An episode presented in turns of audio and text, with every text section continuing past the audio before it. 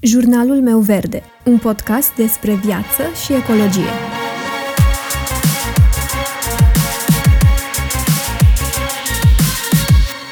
Bună, eu sunt Alexandra și tu asculți Jurnalul meu verde, un podcast despre viață și ecologie. Salutare, oameni buni! Așa cum ați văzut și din titlu deja, episodul de astăzi este despre plastic. Ultimul episod de podcast a fost tot despre plastic. Am vorbit acolo despre problemele pe care le creează și toxicitatea acestuia. O să las un link în descriere în cazul în care sunteți interesați să-l ascultați. Așa că mă gândeam să continuăm această serie și să vorbim tot despre acest subiect. Însă de data aceasta, mă gândeam să îl abordăm dintr-o altă perspectivă. Pentru că să zicem că vrem să evităm plasticul și că încercăm să găsim alternative și poate uneori chiar ne dăm peste cap să găsim aceste alternative. Însă de foarte multe ori, plasticul este ascuns în anumite obiecte, în sensul că este poate greu de ghicit sau identificat că ar exista în anumite produse. Așa că în cele ce urmează, voi vorbi despre aceste obiecte pe care eu le-am identificat drept obiecte ce conțin plastic. Sunt curioasă însă să-mi spuneți la final ce alte obiecte ați adăuga voi pe listă, pentru că sunt sigură că mai sunt și altele în această situație. Însă nu mă mai lungesc și voi începe cu primul exemplu de pe lista mea și anume paharele de hârtie. În mod surprinzător, paharele acestea le numim pahare de hârtie sau carton, însă de fapt acestea conțin în cele mai multe cazuri și o folie de plastic pentru a-și putea păstra forma și pentru a nu se înmuia, din câte am înțeles, prin afară, nu știu dacă există și în România, se pot recicla aceste pahare. Însă o asemenea opțiune este foarte rară și din câte am înțeles devine din ce în ce mai greu să găsești un loc unde te poți duce pentru a le recicla. Asta înseamnă că paharele acestea sfârșesc la coșul de gunoi, iar în cele din urmă la groapa de gunoi. Nu toate paharele de hârtie conțin această folie de plastic, însă majoritatea conțin. Unele sunt, de exemplu, învelite în ceară, însă este destul de greu să faci diferența între ele. Așa că cel mai bine este să stăm departe de paharele de unică folosință din așa zisul carton. La următorul punct am pus hainele. Multe dintre hainele noastre conțin materiale plastice precum poliester, nylon, acril, poliamidă. De fapt, majoritatea țesăturilor noi sunt fabricate din plastic, până la 64% dintre ele. Problema este că de fiecare dată când spălăm aceste materiale, în procesul de spălare sunt eliberate milioane de microfibre de plastic, iar fibrele sunt atât de mici încât pot trece chiar și prin sistemele și filtrele din stațiile de epurare, ajungând într-un final în mări și oceane, iar mai apoi în pești.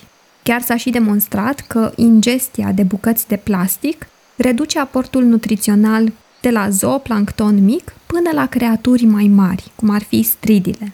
Însă problema cea mai mare este că aceste fragmente mici de plastic absorb substanțele chimice dăunătoare sau toxice, chiar din detergentul pe care îl folosim, de exemplu, dar și din alți poluanți, unele dintre acestea fiind substanțe care au ajuns în oceane cu ani în urmă, iar acum fiind interzise.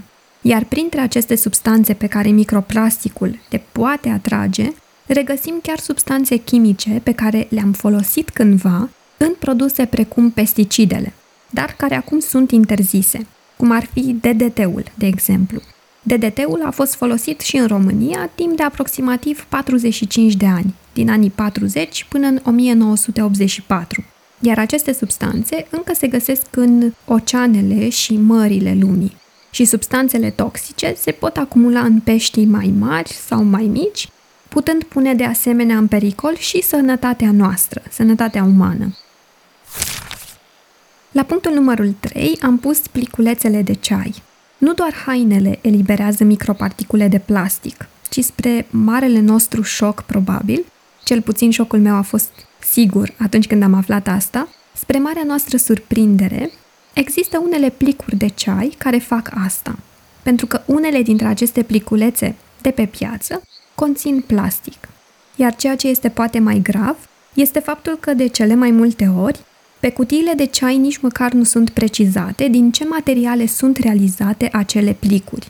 Iar dacă sunt din plastic, din ce plastic sunt. Pentru că pot fi diferite tipuri de plastic, cu un alt nivel de toxicitate, de exemplu. Într-adevăr, din câte am înțeles, există și plicuri care conțin plastic obținut din plante.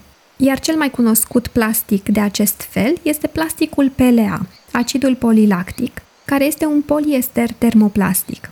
Acesta este realizat din resurse regenerabile, cum ar fi amidonul de porumb, rădăcinile de tapioca sau trestia de zahăr. Acesta s-ar degrada în aproximativ 6-24 de luni, în mod natural, însă studiile făcute pe acest material au arătat că acest tip de plastic se degradează în anumite condiții și doar peste anumite temperaturi. Așa că cel mai probabil, acesta nu se va degrada în majoritatea condițiilor de compostare casnică.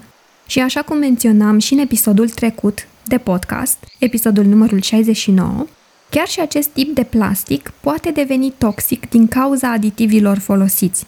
Iar plasticul PLA pe care l-am menționat este doar un tip de plastic, însă sunt mai multe folosite și oricum nu este precizat ce fel de plastic este folosit. Organizația Mondială a Sănătății spune că microparticulele de acest gen aflate în apa potabilă nu par să reprezinte un risc pentru sănătate, însă precizează și faptul că această informație este bazată pe informații limitate și face apel la realizarea unei cercetări mai ample pe acest subiect. Așa că cel mai bine ar fi să evităm, dacă se poate, atât pentru sănătatea noastră, cât și pentru mediul înconjurător, aceste pliculețe de ceai. Următorul punct de pe listă este guma de mestecat. Cu toții am mestecat gumă măcar o dată în viața noastră. Însă, ce poate nu am realizat pentru mult timp, este faptul că pe lângă îndulcitori, coloranți și euri, aceasta conține de fapt și plastic. Iar partea cea mai gravă este că, în general, guma de mestecat nu este biodegradabilă. Majoritatea produselor din gumă de mestecat sunt fabricate din baze de cauciuc sau acetat de polivinil, ambele fiind rezistente la procesele biologice de descompunere. Acestea sunt aceleași materiale utilizate pentru fabricarea adezivilor și a tuburilor interioare pentru roți. Acestea sunt concepute pentru a fi de lungă durată și pentru utilizare în condiții grele.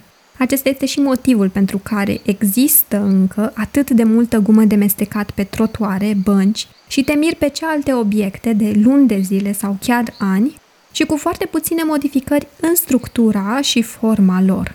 Deși există companii care vor să recicleze guma de mestecat și au făcut demersuri în direcția aceasta, eforturile de reciclare a gumei de mestecat nu sunt încă suficient de răspândite pentru a limita impactul asupra mediului. Pe lângă faptul că se degradează extrem de greu sau că arată urât atunci când este lipită pe trotuare, păsările, rozătoarele, peștii și alte animale pot confunda guma de mestecat cu mâncare, iar aceasta poate bloca sistemul lor digestiv. Iar pe măsură ce soarele descompune guma în timp în resturi microplastice, acestea vor putea ajunge în oceanele și mările noastre, ajungând în situația pe care o explicam mai devreme cu problema microplasticelor. Însă vestea bună este că au început să apară și alternative fără plastic, care sunt biodegradabile și vegane și pe care le puteți găsi în acest moment în magazinele de tip Zero Waste. La punctul numărul 5 este hârtia de împachetat. Cred că aceasta a fost una dintre cele mai mari surprize pe care le-am avut când am început să mă documentez despre sustenabilitate. Hârtia de împachetat. Chiar dacă numele îi este hârtie, din păcate de multe ori nu conține doar hârtie, ci conține și plastic. Iar uneori este atât de greu să-ți dai seama, încât hârtia de împachetat nu este acceptată de unele centre de reciclare, chiar și în țările care au o rată de reciclare mai mare. Ca să ne dăm seama dacă hârtia este reciclabilă sau nu, teoretic putem testa. Dacă hârtia se rupe ușor și nu se vede vreo peliculă subțire de plastic, sau dacă mototolești hârtia și rămâne mototolită, aceasta ar putea să fie reciclabilă. Însă chiar și așa, este posibil să nu fie. Iar o mare problemă este și faptul că, de cele mai multe ori, Hârtia are pe ea bandă adezivă, sclipici, lipici sau alte materiale care nu pot fi reciclate. Așa că cel mai bine ar fi să folosim alternative de împachetare a cadourilor. Fie că alegem să refolosim hârtiile de împachetat pe care le mai avem, fie folosim eșarfe, săculeți sau alte cutii ce pot fi reutilizate, toate acestea sunt variante mult mai bune decât să cumpărăm o nouă hârtie de împachetat. La punctul numărul 6 am pus cosmeticele. Microplasticele se găsesc într-o gamă largă de cosmetice de pe piață. Putem găsi microplastice în orice, de la gel de duș, fixativ, scraburi, mascara, ruj, farduri, fonduri de ten și așa mai departe. Unele microplastice folosite drept ingrediente sunt vizibile cu ochiul liber. Unele sunt de până la un micrometru, adică un micron, iar altele sunt chiar mai mici de atât. Un micron, un micrometru, este a mia parte dintr-un milimetru, iar în general, ochiul uman poate distinge particule de până la 25 de microni. Însă, pentru a putea înțelege cât de mic este un micron, gândiți-vă că un fir de păr are în jur de 70 de microni în diametru.